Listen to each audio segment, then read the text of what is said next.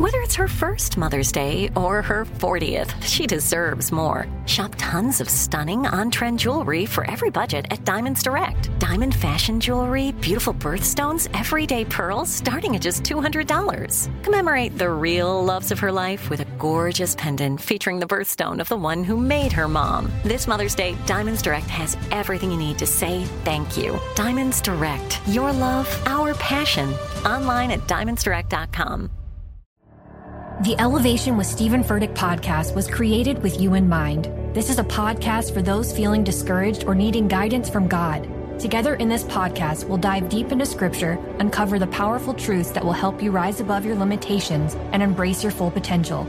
We're here to equip you with the tools you need to conquer life's challenges. Listen to Elevation with Stephen Furtick every Sunday and Friday on the iHeartRadio app, Apple Podcasts, or wherever you get your podcasts.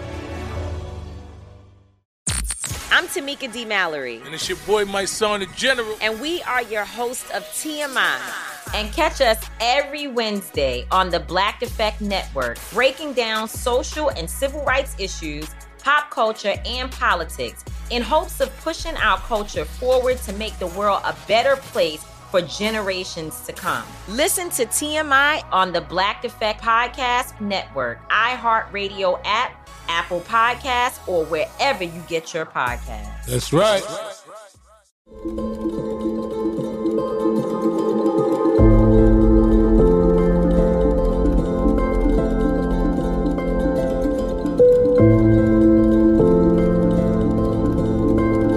Today, it's great to have Richard Ryan on the podcast. Dr. Ryan is a professor at the Institute for Positive Psychology and Education at Australian Catholic University, North Sydney, and professor emeritus in psychology at the University of Rochester. Dr. Ryan is a clinical psychologist and co-developer of self-determination theory, one of the leading theories of human motivation. He is among the most cited researchers in psychology and social sciences today, ranking among the top 1% of researchers in the field. Dr. Ryan has been recognized as one of the eminent psychologists of the modern era, listed among the top 20 most influential industrial organizational psychologists, and has been honored with many distinguished career awards. He is co-author with Edward Deci of the book Self-Determination Theory, Basic Psychological Needs in Motivation, Development, and Wellness. Rich, it's so great to finally have a sit down and have a chat with you. Yeah, Scott's great to be here. Thanks for inviting me. My pleasure. You know, I want to just go back to kind of trace the development of your thinking and, and just who you are a little bit. You know, why, how did you get into the field of psychology in the first place? Ooh, Scott, you know, those kind of questions are always pretty complicated. It was a, for me, it was a circuitous route, but uh, I suppose this part would interest you a lot. I was a philosophy major when I was an undergraduate. Uh, and uh, I had a strong interest in uh, phenomenology in particular and issues of freedom and dialectics. And uh, so that guaranteed that I was unemployed upon graduation. And uh, so the result of that was, you know, I was looking for a job and my wife was working in a, a local facility for developmental disabilities. And she said, there's a job for an aide open there. And I went there. They sent me to the wrong interview, and I ended up uh, directing a program for uh, helping people get out of the institution and live independently and that mm. got me really interested in the issues of motivation and uh, intervention, and that led me to get back into psychology. Cool. And you did your uh, PhD in in what like in what discipline of psychology? I'm, I'm a clinical psychologist. Clinical, clinical. and I got yeah. my PhD at the University of Rochester in clinical. I was for many years the director of clinical training at Rochester uh, until I went to Australia. Excellent. And what was your like dissertation title? Hmm. It was a really boring title. I can't tell you what it was, but they all uh, are. Uh, but they I was basically are. testing the idea that uh, ego involvement will undermine your intrinsic motivation. So the more your ego's on the line, uh, the less you'll be intrinsically motivated. So that was my my dissertation. Now that's really interesting because um, that I mean that's a great obvious precursor to the more modern day work that you've done on motivation, and so that really did start in grad school. Um, so who was your who was your advisor?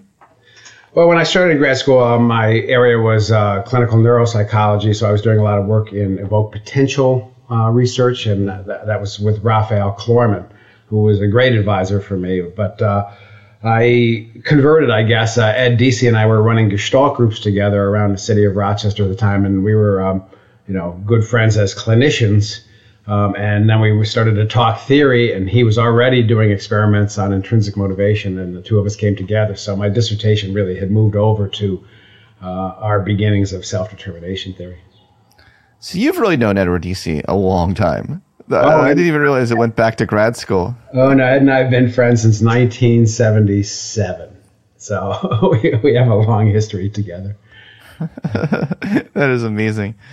So, you know, the, the, a lot of this, well, all of this stuff, uh, this research went came after Abraham Maslow's passing. Um, um, as you know, as anyone who listens to my podcast knows, I'm a big fan of Abraham Maslow and the humanistic psychology era. Uh, and he, you know, really thought a lot about motivation, but he never used the uh, the expression intrinsic, extrinsic. Right. You know, he never he never talked about that distinction. When did that distinction start to crop up in psychology? And uh, uh, you know, who were some of your major influencers early on in your career? Well, I'd say a big influencer, and this also applies to uh, Deci, is uh, Richard DeCharms. Richard DeCharms wrote a book in 1968 called Personal Causation. Uh, In that book, he really describes the difference between feeling like an origin, like you're behind and, and engaged in your behavior, versus a pawn, like you're being pushed around by external forces.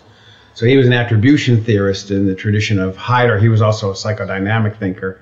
Uh, I would say he, he was a big influencer, and he did work on uh, he discussed intrinsic motivation, and he even discussed the hypothesis that rewards and ego involvement would undermine it, although he didn't you know, do much work on that himself.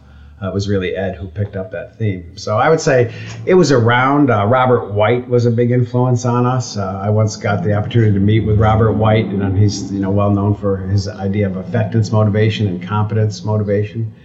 Uh, so I'd say between DeCharms and his ideas about autonomy and uh, Robert White and his ideas about competence, those are kind of the theoretical forerunners for our work.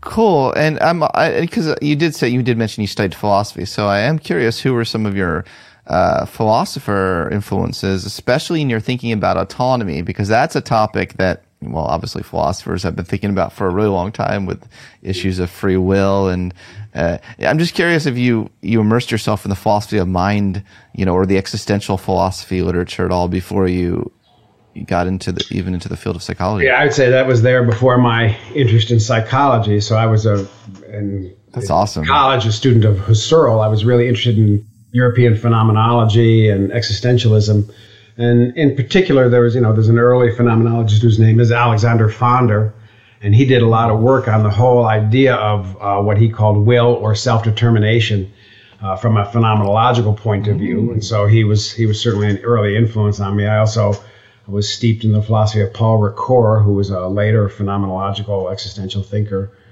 Um, I had a lot of uh, interest in the work of Sartre, uh, but also analytic philosophy to some extent. The work of Harry Frankfurt on uh, on uh, free will mm. and autonomy has been really important. So um, self determination theory, I think, has always wanted to be well anchored and conversant uh, with its with its philosophical underpinnings. I think there's too few theories today that really explicitly state their ontologies and epistemologies, and I think that's something that we we strongly want to do, and this this has been there from the beginning.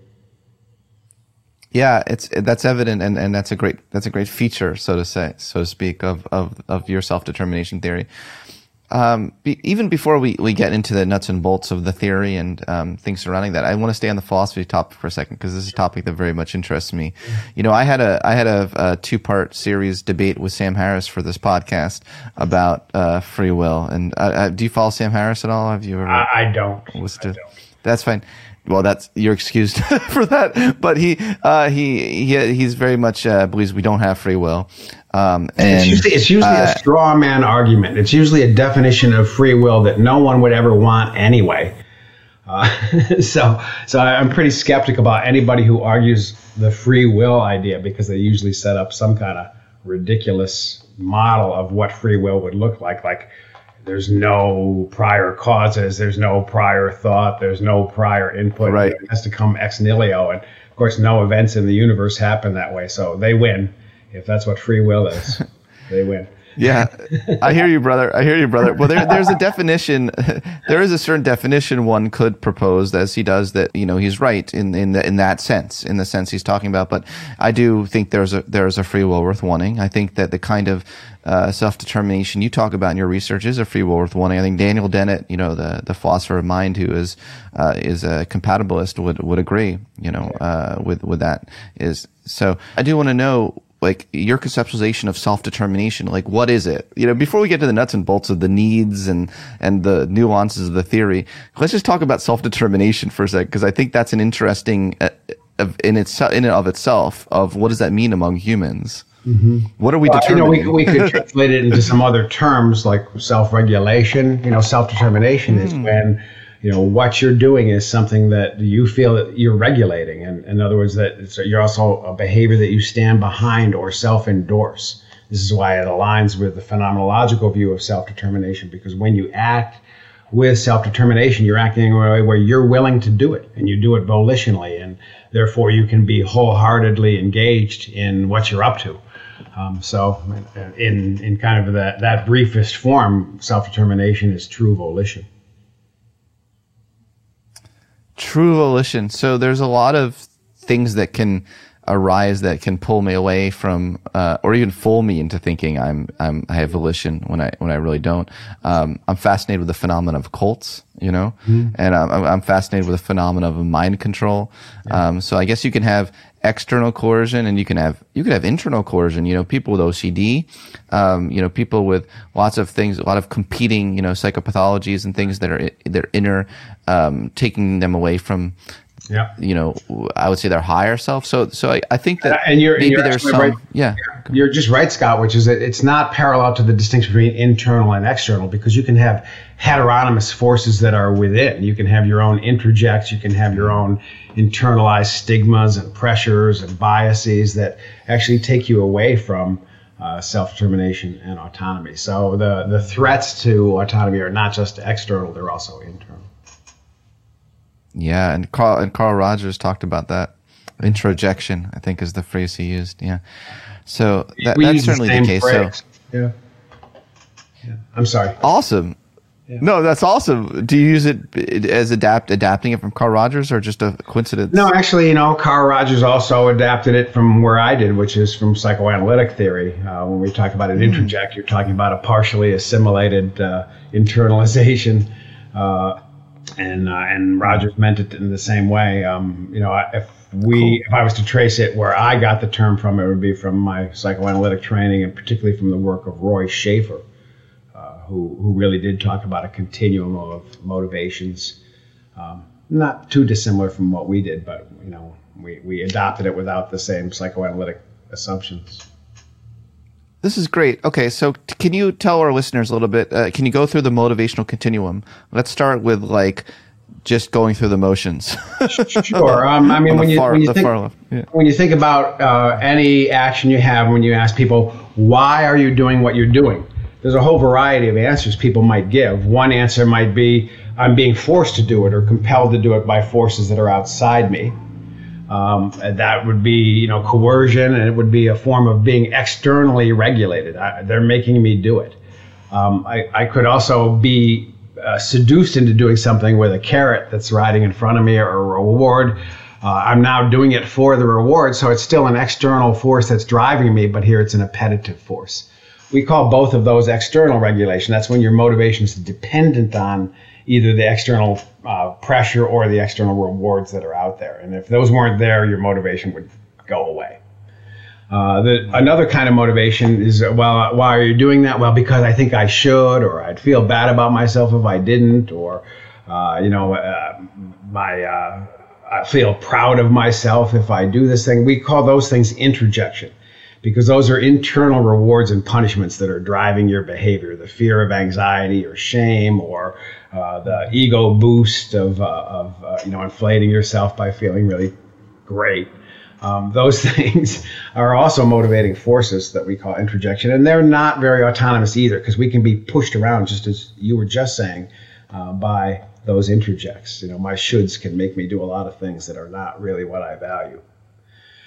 Still, again, we can do things because uh, uh, we're uh, valuing them. We actually believe in them. So, you know, I might do something like collect money for a cause I care about. It's no fun, it's not interesting, but I truly value it. So I volitionally and willingly do it. And we would call this mm. identification because you're identified with your goal and your aim in that case. And that's also very volitional and highly autonomous. And finally, you know, we talk about intrinsic motivation. Now we're doing this is when you do something just because it's inherently enjoyable and interesting to you to do. Uh, so it's also fully volitional. And so you can see here we move from being externally controlled all the way up to being fully volitional, and this is why we call it a continuum of autonomy. But it has lots of way stations along the line uh, of different types of motives. Uh, the further are you up on that continuum in your motivation, the better the outcomes typically are. The higher your well-being, the better your performance, uh, the more congruent you are in action, the less conflicted. So, you know, many good things happen from being more on the more autonomous end of that motivation continuum. Cool. Thank you. Thank you for explaining that.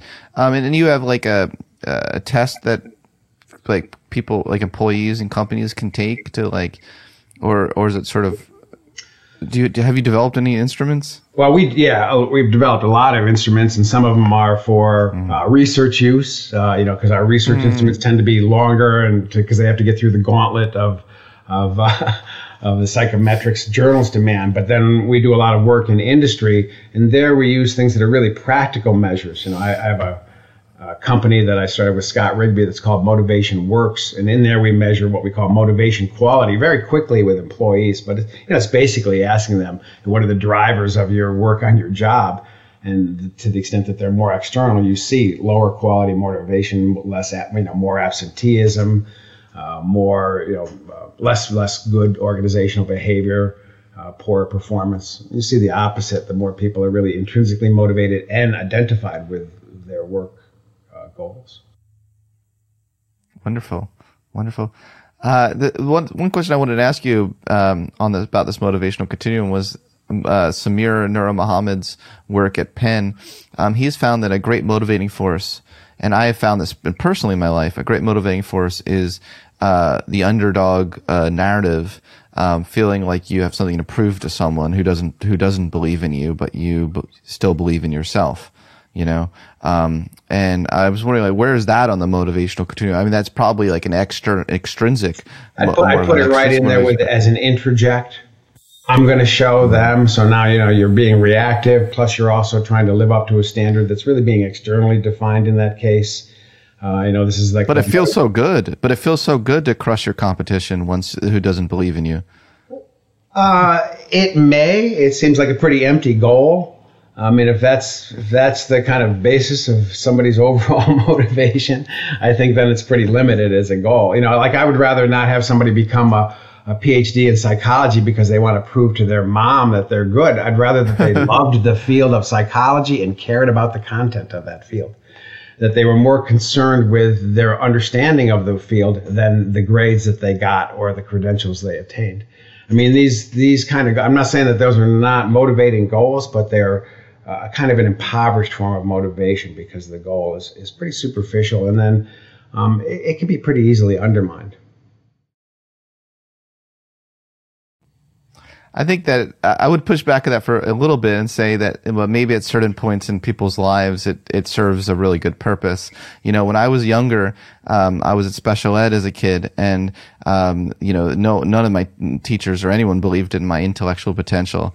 Um, and I had to generate this kind of FU attitude from within. I mean, it's the only thing that saved me, Ryan. You know what I mean? It's the only thing that saved me to be like, you know what, I'm going to prove to them that I do have some kind of intelligence. Now, I do agree that a more mature, you know, intrinsic to the right of your continuum someday, you know, you want to morph and, and, and, and, and which I did. Thank, thankfully, I don't still feel like I need to prove anything to anybody. Yeah. but, but I do think as a child, it served, it served uh, its purpose.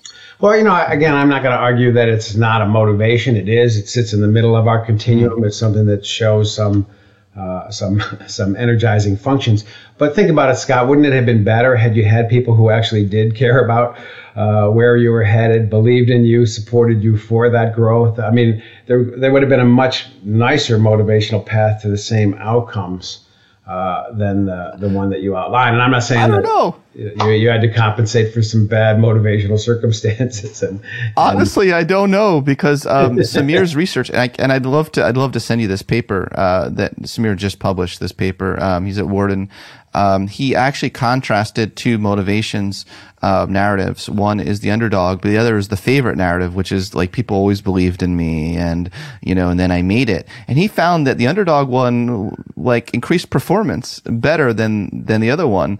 So that kind of like turns on its head a little bit. You know, the the narratives we tell ourselves. You know, maybe some are. I can believe that. In a, I can believe that in a short term experiment. I can believe that, or I, I I totally get it as a dynamic. I don't think it's a sustainable dynamic as sustainable. a way of making a living and uh, being being really engaged in your field. If it's if it's all about your ego proving, I think it's it's gonna not sustain itself. Did you see the Last Dance by any chance? No, I didn't. Michael Jordan has is known for. Uh, of course, you know who Michael Jordan yeah, is, right? Yeah, he is known for creating imaginary uh, foes to, to keep him sustained. So to him, I would, I was, again, I'd push back at certain contexts. Maybe like NBA sports, you know, like it might be sustainable to like keep like you know being like I'm gonna prove I'm gonna prove them wrong. You know, it might be might be actually. I don't, I don't think you would explain Michael Jordan's persistence and success by that motive. That alone. That'd be alone. Michael. yeah. Michael, I'm not saying he doesn't create a game for himself and doesn't, you know, pump himself up in these ways. Those sound like ways yeah. to get himself intrinsically motivated to present himself with challenge. To, um, mm. but I, I, I can't imagine that that would be a, a basis for the career Michael Jordan's. You'd be surprised, but I I do think that like not maybe not that alone. Like he he obviously does have an intrinsic love yeah. for the game, and yeah, I mean without the intrinsic love for the the game, you know, seems like hard to be sustainable. Um, I mean, can't you have like multiple of these motives at once? Uh, actually, our self determination model says you almost always do. So, mm. you know, when I'm involved in my work, you know, to some extent it's intrinsically motivated, to some extent it's coming out of value, to some extent I'm introjected and need to do well, and, you know, beat myself up if I wrote a poor article. So, you know, you have multiple motives always going. And what we look at is where's the relative autonomy in that, you know, because it's a balance of those things. Um, but they, they certainly coexist and they coexist within every, almost within every act. You know, there's hardly any. Humans are messy. Pure interest. Yeah, yeah. Yeah, we have multiple motives usually um, going, and uh, but when some become predominant, it can undermine the quality of our overall actions. And that's I really again why I get that. back to. I, I don't doubt that you know people pump themselves up with little uh, ego games like that. I don't think it's mm. if that's where your main motivation is sitting, it's not going to end up in high quality motivation over time. Mm. Okay, so let's go into some of your uh, the needs, the major needs of self determination theory, and how you selected them. You know, why'd they make the cut? mm. Well, you know, we didn't start out with a theory of basic psychological needs. We started out with a, a narrower theory of what are the things that facilitate or undermine intrinsic motivation. Mm. And we found that contexts that supported people's autonomy and supported people's feelings of competence were the things that really drove intrinsic motivation.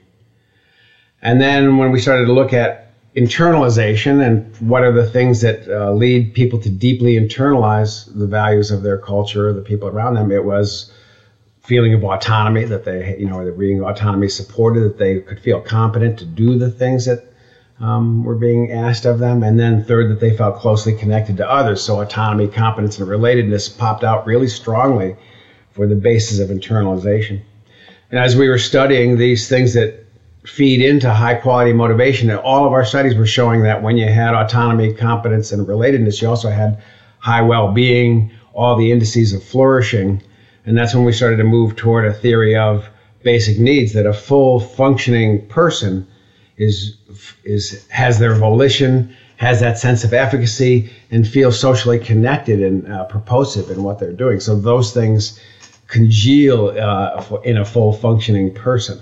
So those they seem like necessary conditions for wellness. And so, you know, as we've looked in settings like workplaces, classrooms, uh, health clinics, uh, psychotherapy settings, we see all three of those needs really being uh, um, potent. Uh, drivers of the of the wellness outcomes that are there. So I, I can say really empirically we came to the, these as three basic needs. But there's also a deductive portion of it. Uh, SDT is what we call an organismic theory. It grows out of the organismic psychological tradition, and in that, you know, when you think about what is a, a healthy organism, it's uh, organism that's moving in the direction of differentiation and integration, which means that it's moving in a direction of greater self-regulation, of autonomy, and greater effectiveness in its environment. And if it's a social organism, greater integration. So those three concepts, autonomy, competence, and relatedness, fall deductively out of organismic thinking, as well as inductively out of what we found in all of our research on motivation. How much did you sort of consult Maslow's writings on basic the basic needs and uh, um, you know you, yeah like there's no self actualization as a specific need in your theory, and uh, just wondering if, like, did you consider any of his? Well, I think organismic theory says that there's an inherent and propensity towards integration, which is very close to the self-actualization idea. Um, and certainly Rogers' idea of self-actualization was also an integrative idea. So I think there were some parallel ideas over there.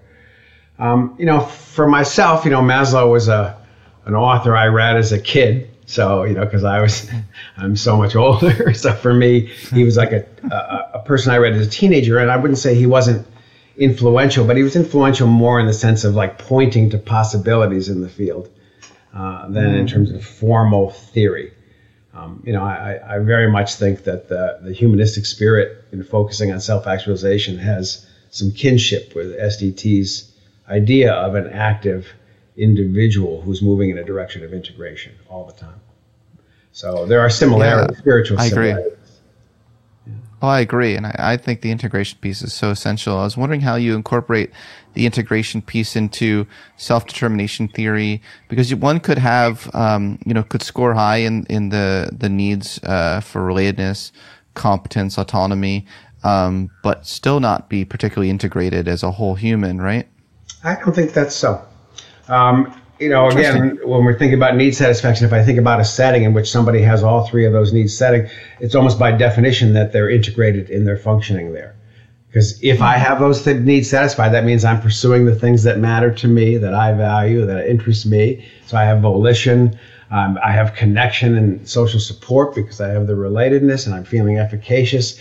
you know, I can't see in that anything other than uh, a pretty integrated um, person. Are there any um, needs that uh, that you're considering uh, adding to the picture? Um, yeah, I'll, I'll, just ask that question. Have you, yeah. you know, Well, you know, we've always had an open list. So, you know, we we came out with a tentative theory of uh, three basic needs uh, by the early '90s. We were sort of in that place, and we've always kept the list open for uh, people to nominate other things. Uh, one of my former students, Tim Kasser at one time tried to uh, put security into the list, but as we mm. as we looked at the need for security, we found that kind of in line with uh, with Maslow's thinking here, it's really a deficit need. It's really something that rears its head when you don't have it, but if you have it, it it's not very prominent and it's not all that enhancing. So it doesn't predict wellness. It's kind of like a necessary but not sufficient condition for some things to happen in your life. So security was one that we tried to bring in to meet criteria, mm. but didn't meet those criteria. More recently, uh, Frank Martela from Finland mm. uh, joined our group in Rochester when I was still there, and, and he was interested in uh, benevolence and altruism as a possible basic psychological need. And I will say, you know, exploring that, the evidence has shown really how much of a, a wellness enhancer benevolence is. When people act with benevolence, they are typically doing so autonomously, so they're satisfying their autonomy need. They're typically feeling effective, so they're getting some competence needs. They're connecting with people, but they're also getting some kind of warm glow of benevolence, which has its own unique effect on wellness. And uh, and we found that over and over again. So. Uh, although benevolence doesn't fit all the criteria we have for what a basic need is, it certainly is an enhancement, a wellness enhancer. And it's a big part of how people find meaning in life. So yeah, I, I would agree with that. I, I, I support adding adding that to your list. Um, I, I don't know uh, if you if you have heard uh, about my book Transcend that mm-hmm. came out uh, recently. I have. Um, I have. I I'd love to send you a copy, and uh, perhaps we could compare and contrast and really nerd out uh, someday yeah. um, and get in the weeds in a way that our listeners probably don't want to listen to right now. But but, you know, but you know my bottom, tendency bottom, is always to nerd out. My tendency is always to nerd out. So you know you have to stop me when I go there. oh, I love it. Oh no, I mean tr- that's my that's my tendency too, and um, I'd love to uh, maybe just discuss with you some uh, needs that I've added that that aren't in your theory, um, and maybe uh, you know you have good reasons for that, and you know maybe I need to rethink things. Maybe you need you need to rethink things. Who knows? Um, but um, uh, one thing that I was really excited about the benevolence thing is I did add that as a separate need from the need for connection. Um, I did separate those out in my in my revised hierarchy of needs. Um, and I've been developing a scale with my colleagues called the Light Triad scale. I don't know if you've come across that uh-huh. at all.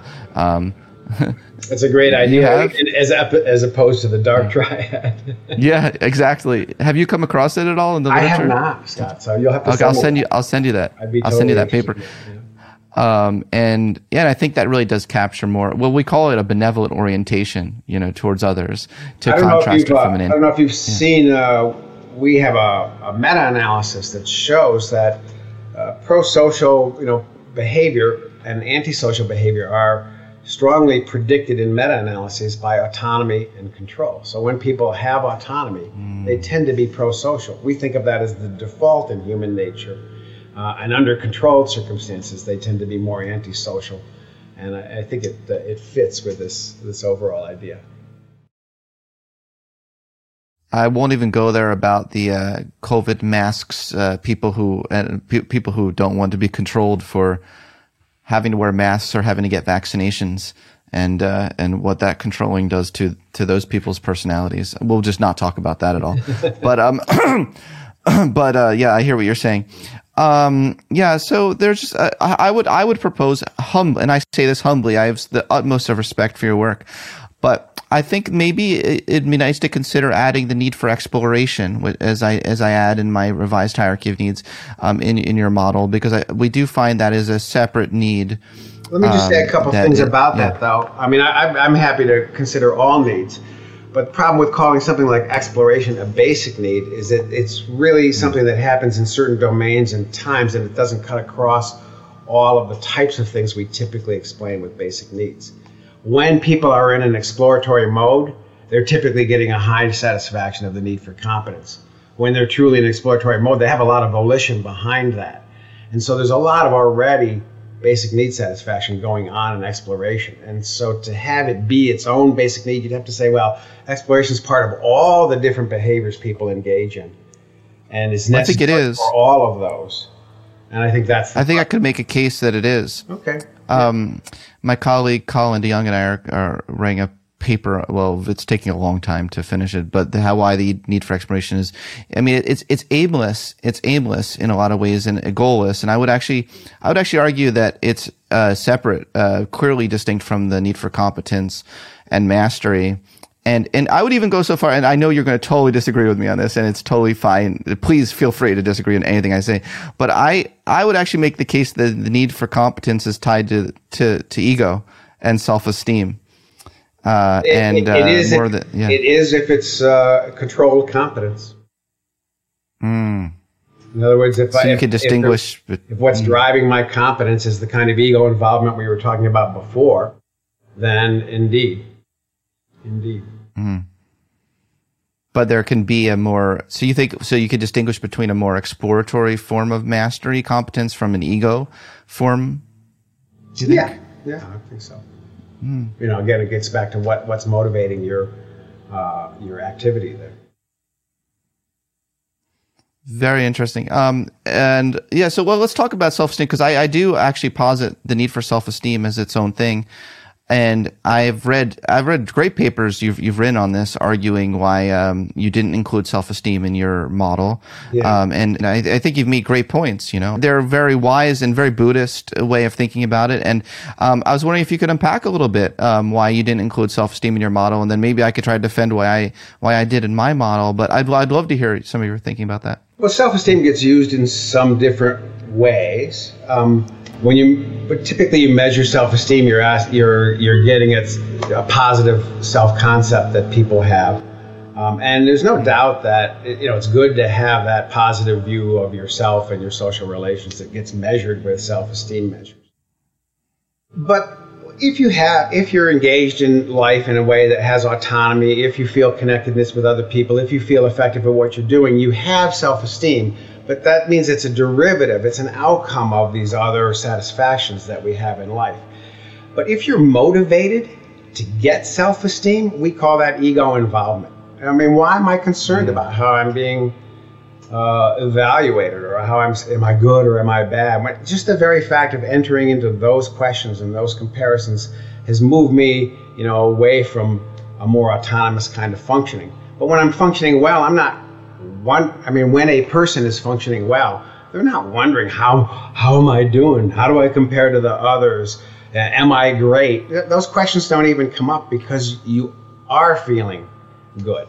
So self-esteem is a is an evaluative stance with respect to yourself. I mean, this is one view of it, uh, and that's not a basic need. It grows out of certain kind of social situations, and sometimes it's actually a harmful problem to be focused on self-esteem.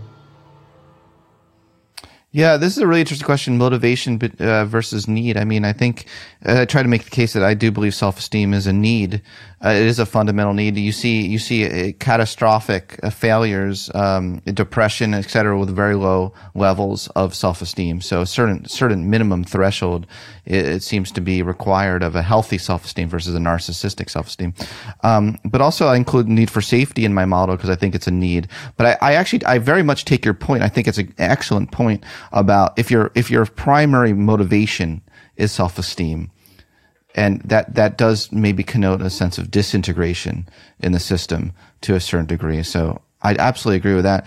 Um, and it actually, you raised an interesting question about individual differences, something I'm interested in very much. You know, people have, uh, e- even in all three of your needs, some people, people vary dra- dramatically the extent to which they want, uh, connections, you know, in their lives, or people vary dramatically extent they want autonomy and competence. So, um, you know, what, what have you found in from an individual difference perspe- perspective, are there thing ones that like are the better better predictors of of things in life than others? You know, from a variation perspective.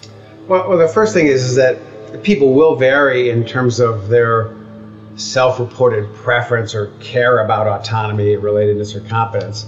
One of the good things about SDT is it's a functional theory. It says it doesn't matter whether you like or care about those things. If you don't have them, you show the deterioration functioning associated that the theory predicts. Or and when you do have them, even if you say it doesn't matter to me, having them enhances your wellness. So this is a functional theory rather than a, a preference theory. And we even show that preferences don't really change those results much. Uh, there's no interaction between getting your needs met and it, predicting wellness and whether that's what you thought you wanted. Um, so, you know, there's that I think that's really important because when we're thinking about needs, we're not talking about people's values. We're talking about the requirements they have to be full functioning. By the way, just a side story. Can I tell you one quick side story? Oh, please. Yeah, of course. Of course. In, it was somewhere around 19, I'm going to say 72, that, I, you know, because you asked me about Maslow. I had read some of his books at the time. Uh, I had dropped out of college and I was living up in Cambridge and just reading a lot and you know working in factories. I was a factory wrecker at the time, and I read one of Maslow's books, and I thought, oh, he's at Brandeis. I will go see him because you know I was a kid and I didn't know any better.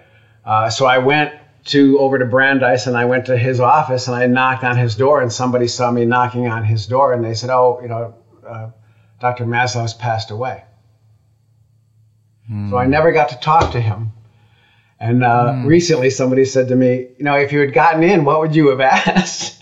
and I thought, gee, you know, I wonder. I have no idea what my young 21 year old mind would have asked at the time, but I, I clearly had questions for him. So, um, you know, he I was a, that. he was a figure in my mind. Yeah. I love that. I love that. I love that you're 21 yourself. You liked Abraham Maslow, uh, and I. Uh, that's that's wonderful. Um, um, you know, what about the higher needs. Well, how come uh, there aren't higher needs in your um, in your model, like um, like the need for self transcendence or uh, all, or maybe it's because they're not needs. Uh, you know, they're, they're not needs. Know, they, they can be outcomes of integration. However, in other words, you know, SDT mm. is an hmm. organismic theory. It says that the fullest functioning organism is an integrated one. Um, and a lot of these things that we see in what you're you're calling higher needs are really uh, highly integrated people um, who you know are, are pursuing the things that matter to them but you have you certainly have a lot of people who are high in uh, competence, autonomy, and uh, relatedness um, who aren't motivated by transcendence. Uh, and this is Maslow's point. He actually, the end of his life, he distinguished between two kinds of self-actualizers: uh, transcending self-actualizers and non-transcending self-actualizers. You probably won't like this, Scott, but I actually think that that part of the era of humanistic psychology did humanistic psychology in. Hmm. The split Tell over what, yeah. transpersonal and transcendence versus mainstream humanistic psychology, I think, really hurt that field. Hmm. And that's not to to in any way disvalue, uh, devalue the the idea of transcendence, but it became so central in some people's minds that they kind of kicked out the Rogerians and the other non-transcendent humanistic psychologists. I mean, I don't know if you know about the fights at the Journal of Humanistic Psychology and all of that stuff that happened at that time. But it was a sad moment, I think, for the movement of humanistic psychology, which you know I was not a part of. I'm only saying this as a historical note. Sure. it wasn't just a pretty picture. Um, what he was doing at the end of his career.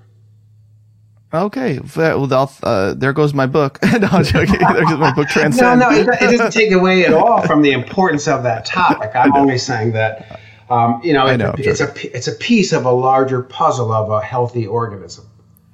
But when you make yeah, it, and I, I agree, and uh, I think that they put so much stress on that, and there were some more empirically minded psychologists who just couldn't go there, and they lost them from the movement.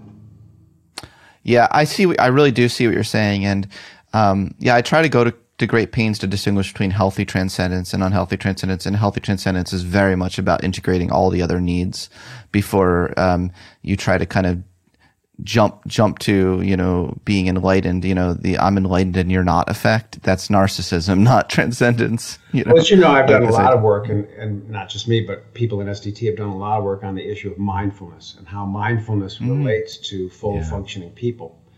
I don't think of yeah. mindfulness as transcendence. I think of it as being here now. I think of mindfulness as really being deeply aware of what's going on in the current moment and in touch with both your inner states and with what's going on outside. Transcendence doesn't describe that. Awareness describes that. And I think awareness is is hugely important to autonomy. You cannot be autonomous unless you first have awareness. And so mindfulness, you know, for us plays a kind of uh, is the ground out of which autonomy best grows. I like that. You know, as like it, it's definitely a grounding skill to have, and it definitely does ground me and has been a, a saver, a lifesaver for me in many instances. And true, and um, true for me too. You know, I've had a, my own involvement in, in the Zen practice now for some thirty years, and uh, you know, wow. really, you know, happy when I met uh, Kirk Brown, who brought mindfulness into the SDT framework uh, in a pretty direct yeah. way. Um, so I, I, think it's been important for our um, theorizing. I agree, and and and, and self determination theory. I mean, uh, major kudos the extent to which it's pervaded many other areas of psychology and and has in, uh, shown its implications in wide swaths of society. So I thought uh, for this latter part of our interview, can I go down some domains of life and kind of talk to me about the implications? Um, so one, relationships. I mean, this is one right now during COVID. I think that people are are very much lacking in that need. I feel like that need is frustrated. You know. Um, uh, can you talk a little about um, some work you've done on uh, self-determination theory and in that domain? The first thing I want to say is we've been collecting a lot of data on need satisfaction during COVID. Um, uh, a lot of this work grows out of the um, the group that's in Ghent, Belgium. So we have a lot of work on the Belgian population around need satisfaction on a day-to-day basis, really over uh, the pandemic. and the relatedness need is really hurting in a lot of people, and particularly young people. And so when you look at, you know, you asked before about why are people kind of breaking out, not following social distancing rules. A lot of it is related to need frustration, and particularly in a group of people mm. uh, in a period of life where relatedness is huge. And uh, so, um, you know, we, we, first we've seen that a lot. So, um, but anyway, what was your what was your question? That was a sideway. well, no, that was great. How does, uh, well, how does SDT deal with relationships? You know, what are the implications of, of SDT in, in the domain of relationships? Well, you know, SDT has organized a, a series of mini theories. Uh, the latest of those mini theories, uh, the sixth of them, is called relationship motivation theory. And uh, so it's really an explanation of what what are the ingredients of a high quality relationship. And you know, one of the things we argue in SDT is you can. It's not just warmth, closeness, being nice, being supportive. Those things don't make for an intimate relationship, there also has to be autonomy support.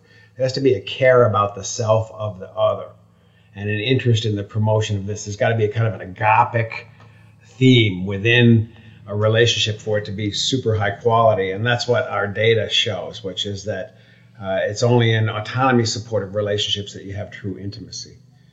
And, you know, this is kind of suggested in some other theories of relationships, but SDT makes it explicit and looks at the way in which controlling motives or controlling tendencies and ego involvements really, really do create problems in relationships. And I just want to credit here particularly Chip Knee's work at University of Houston mm. because he's done a lot of great work in this area.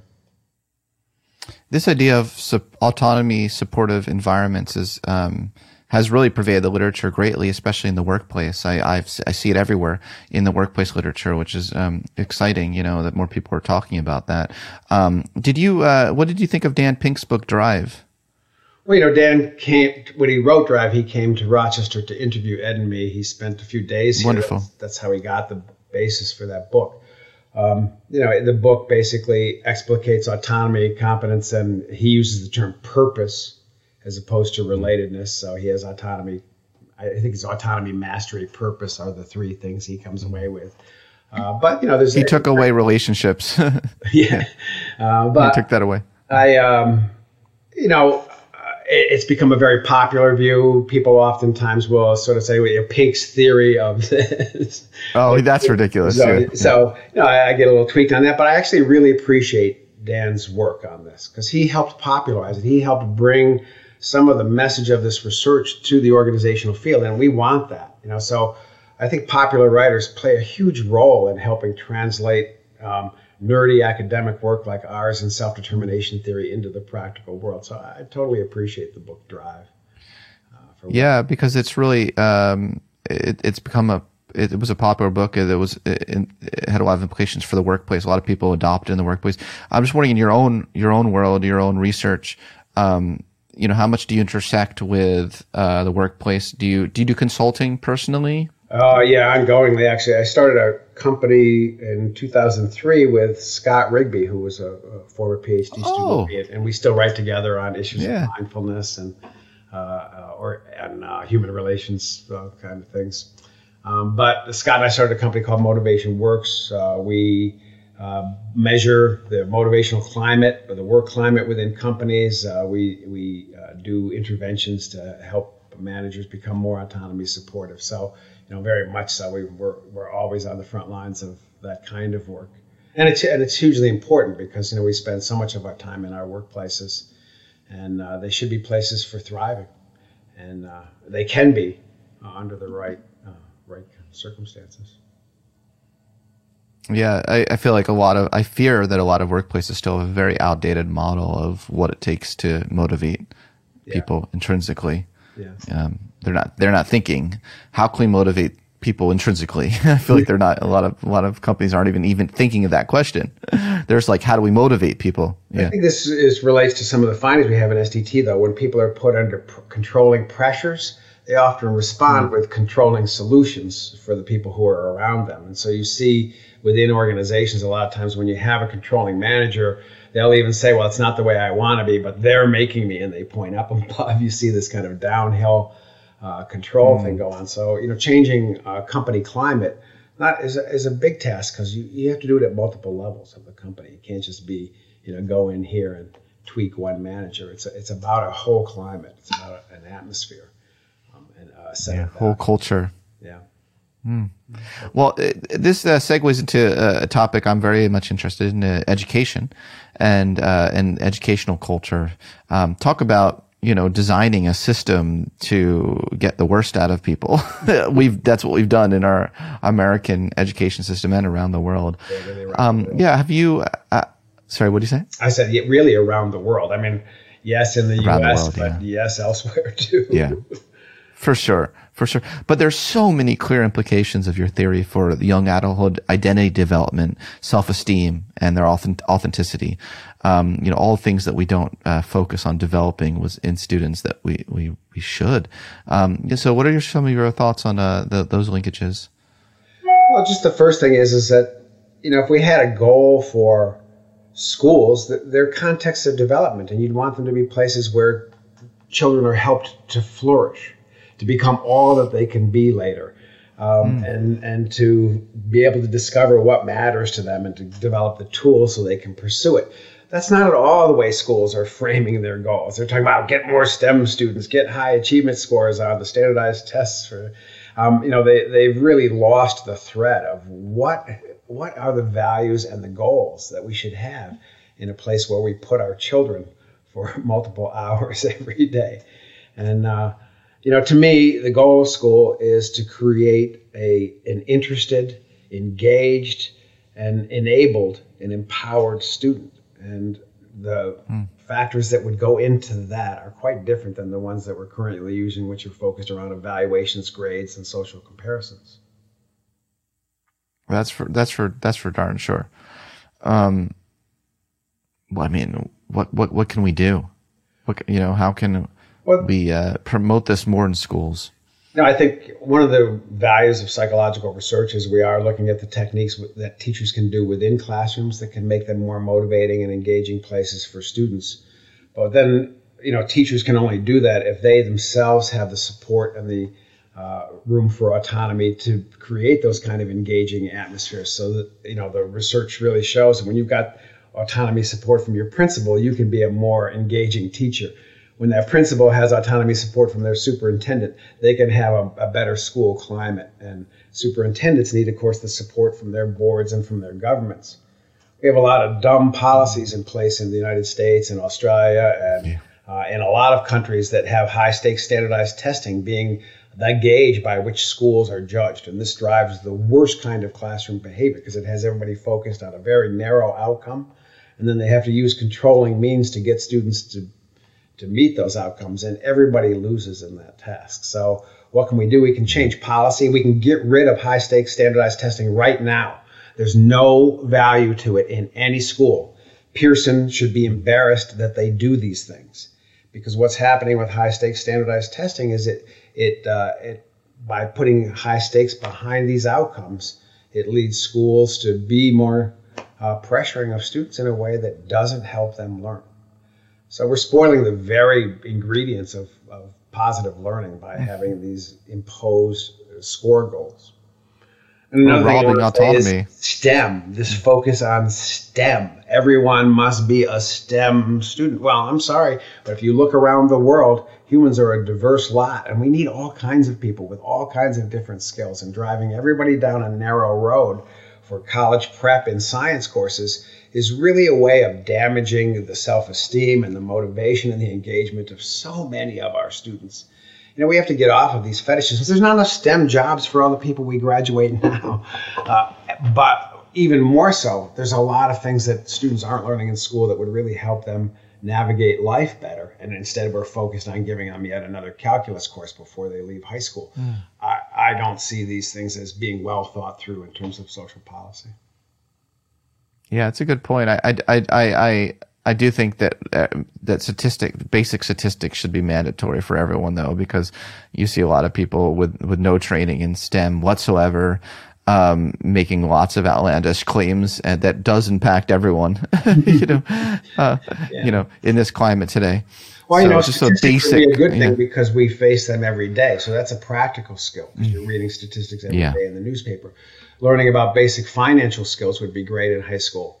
Um, learning about mm. things that you actually use in mathematics would be great for sure. a lot of students who aren't going that same college STEM route. We're, we're forgetting about the fact that schools should be places that help students grow and develop the skills they need in life. And instead, we're focusing them on the things that industry told somebody at some point they wanted.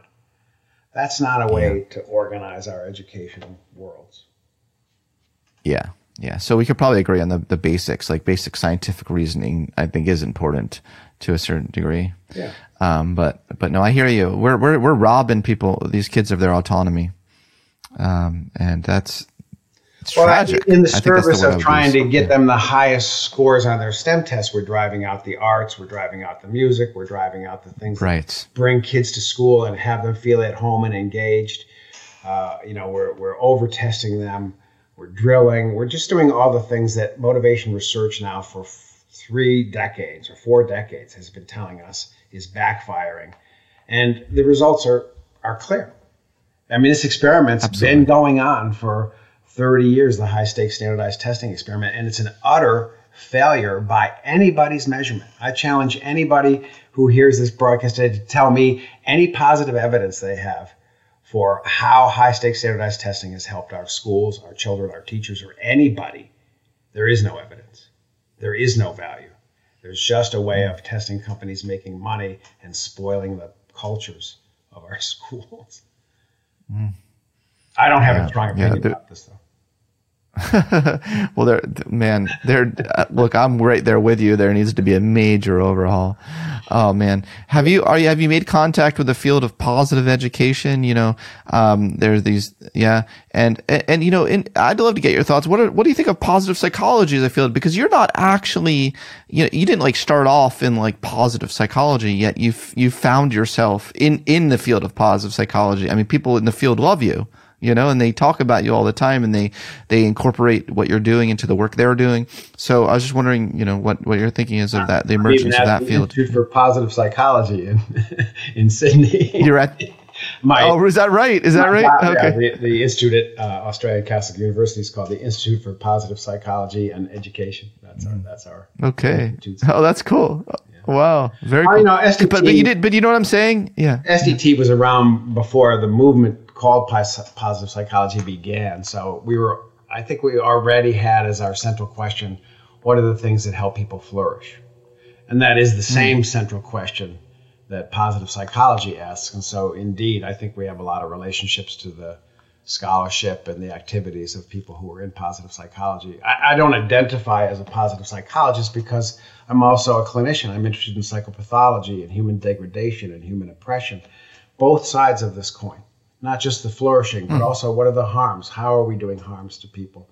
And self-determination theory is really a theory about both aspects of that. It's, a, it's a, it gives explanations for the etiology of uh, various mental distress and disorders. It also gives uh, a map of how to help people flourish and what they need to be at their best.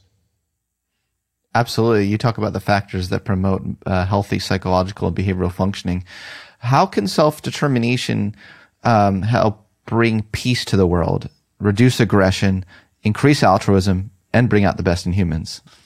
Well, we've moved a lot recently in the direction of looking at what we call pervasive environments and their effect on people. So, how do the political structures and economic structures of the world have an impact on people's well being through their basic psychological needs? So, just an instance of this is that if you have a country where the wealth is distributed really unequally, we find that well being is lower, controlling even for overall wealth. And we see that in there, that's because wealth inequality has an impact on people's perceptions of autonomy and competence and relatedness. It, it directly impacts their sense of the people around them, their competitiveness with them, uh, and it has an impact on well being. So, we we're asking the question a lot now what kind of political and economic structures are the best at fulfilling people's basic psychological needs and therefore producing well-being and you know some of the findings have to do with the perception that you have rights and uh, and privileges within a society and that you're not stigmatized and you're not excluded these things matter a lot to people's well-being again through their basic psychological needs. Um, again, uh, the distribution of wealth matters a lot. Um, so, I th- you know, I think when we're trying to look at how can we create a good society, we have to look at both macro structures and family structures. Both. It's not just, um, you know, the local proximal influences on that. And uh, so, changing the world, yeah, I mean, it, it's by trying to hold public policies and forms and structures to the criteria of are they good at meeting basic psychological needs. Man, the world needs this so much right now. Help save the world, Rich. Help save the world. Yeah. Well, I think yeah. we're all trying to do that, and I think it, I think it does matter. You know, SDT is a, is a, a theory about change, and it's we've always aimed to be very practical. So one of the good things about the theory is it's not just oh these are things predict outcomes, but we also have interventions to help increase relatedness, to help increase autonomy, to help increase feelings of competence um, and you know, and ideas about how to make that actually happen in life. And, and of course, you know, if a theory doesn't really make a difference to society, then why have it? Uh, I mean, I, have had some some professors who are very pure pure uh, scientists who argue uh, the opposite. They'll say a good scientist actually shouldn't get involved in in uh, applying their work they should just try to do the best science they can do. So I, have I've heard it from both ends. well, you know, I, I, can get that if you're uh, if you're an astrophysicist, but if you're a medical scientist, don't you care about the implications of your findings? Aren't you trying to find the cure to this problem or that problem? If you're a psychological scientist, isn't it about the state of human beings that your inquiry is concerned? So it's not a neutral science, even if you think you're being neutral. Mm. Uh, when it has no practical value, then you're using up society's resources for something that may have no practical value. Um, so I, I, I, can't agree with that. I, I think in the human sciences, we're asking questions that have import for human humanity. Uh, and we don't have all yeah. that much time to be fooling around either. Yeah, yeah. I, I mean, look I, at the state the of, of the human race, yeah. and look at what we're leaving the next yeah. generation. So we have to solve some of these problems now and we well, need practice. I definitely feel that urgency for doing that. Yeah, yeah, I definitely feel that urgency too, and I mean that that's my own bent as well. But I'm I'm just telling you, like in grad school and various points in my life when I've wanted to apply my work, I've gotten pushback from uh, you know from academics, you know, saying that that's not my business. Um, so I mean, it's refreshing to hear what you're saying, but I'm just letting you know that's not the the, the pervasive view. Well, the place you know, that you leave your values out is when you're doing that basic research, you try and bring a dispassionate, um, yes. critical eye to that and I believe that in SDT, we do that. It's not that we judge everything with a, a value lens. It's in your basic right. research, you apply the scientific method, which means you think seriously about your data, you're self critical in it. But when you think about the purposes of why we do any of our work, you're going to leave values out of it. I, I, I don't understand that as a life position. Yeah, I hear you. Um, you, look, you've done so much, you and you've applied this SDT theory to such diverse environments. We already talked about work, organizations, education, but you've also applied it to health, sport, and exercise domain, video games, virtual environments. Can you tell me what you're uh, really excited about right now that you're working on? I know that you have a neuro lab, so you're really getting into neuroscience work. Tell me whatever to end ending this interview that you're really excited about right now that you're working mm. on. Well, you know, as, as, you say, you know, we work on both the mechanistic end, so we're interested in the uh, neurological underpinnings of autonomous behavior and of close relationships. So that's what we're doing in our labs at Sydney. Mm. Um, but on the other end, we're interested in the macro structures, how economic structures and how wealth distribution, uh, social policies affect people's well-being too. So, uh, and everything in between. So, um, you know, one of the things I think the values of a broad theory like SDT is it allows you to ask questions at every level of analysis. But it also then demands that you find evidence at every level of analysis that can be coordinated in uh, with the spirit of consilience. And uh, I, you know, I think that's our drive. So um, I think my problem, Scott, is that I'm interested in too much. you know, my problem too, brother. I'm yeah. pretty passionate about a lot of things uh, within uh, within the field, but right now we're just finishing uh, the uh, new Oxford Handbook of Self Determination Theory oh. Research. Uh, Great. Um, I'm just finishing with all the chapters in it. There's 55 chapters in that book, all on different topics associated with self determination theory. Reading those over, what I'm really excited about is that there's a community out there of, you know, hundreds and hundreds of psychologists who are using SDT in earnest and who are becoming better experts in all the subject areas than me or Ed or anybody else who's been there. So, what I'm excited about is that there's a new generation of self determination theories who are a lot smarter than me. I love that. I really appreciate your humility and I appreciate um, just your legendary work in the field. There's no there's no other way of putting it. Uh, it was a true honor and delight for me to chat with you today, and I uh, just want to thank you so much for being on my Scott, podcast. Thanks for having me. I'd love to come back sometime, especially after I read the Transcendence book, because uh, yeah. then we then we can uh, have a discussion yeah. in detail and nerd out about all that. All. Now, now that would be so much fun. So uh, yeah, I'm gonna I'm gonna get that shipped out to you, and, and, we can really nerd out. thanks, thanks, Rich. No, that's great. Thanks for listening to this episode of the Psychology Podcast. If you'd like to react in some way to something you heard, I encourage you to join in the discussion at thepsychologypodcast.com. That's thepsychologypodcast.com. Thanks for being such a great supporter of the show, and tune in next time for more on the mind, brain, behavior, and creativity.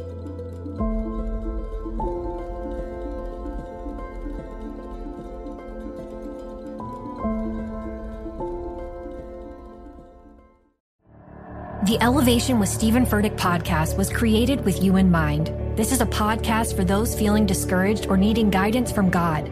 Together in this podcast, we'll dive deep into scripture, uncover the powerful truths that will help you rise above your limitations and embrace your full potential. We're here to equip you with the tools you need to conquer life's challenges. Listen to Elevation with Stephen Furtick every Sunday and Friday on the iHeartRadio app, Apple Podcasts, or wherever you get your podcasts. I'm Tamika D. Mallory. And it's your boy, Mysonne the General. And we are your host of TMI. And catch us every Wednesday on the Black Effect Network, breaking down social and civil rights issues, pop culture, and politics in hopes of pushing our culture forward to make the world a better place for generations to come. Listen to TMI on the Black Effect Podcast Network, iHeartRadio app, Apple Podcasts, or wherever you get your podcasts. That's right. The Black Effect presents Family Therapy, and I'm your host, Elliott Connie. Jay is the woman in this dynamic who is currently co parenting two young boys with her former partner, David. David, he is a leader. He just don't want to leave me. But how do you lead a woman? How do you lead in a relationship? Like, what's the blueprint? David, you just asked the most important question. Listen to Family Therapy on the Black Effect Podcast Network, iHeartRadio app, Apple Podcasts, or wherever you get your podcasts.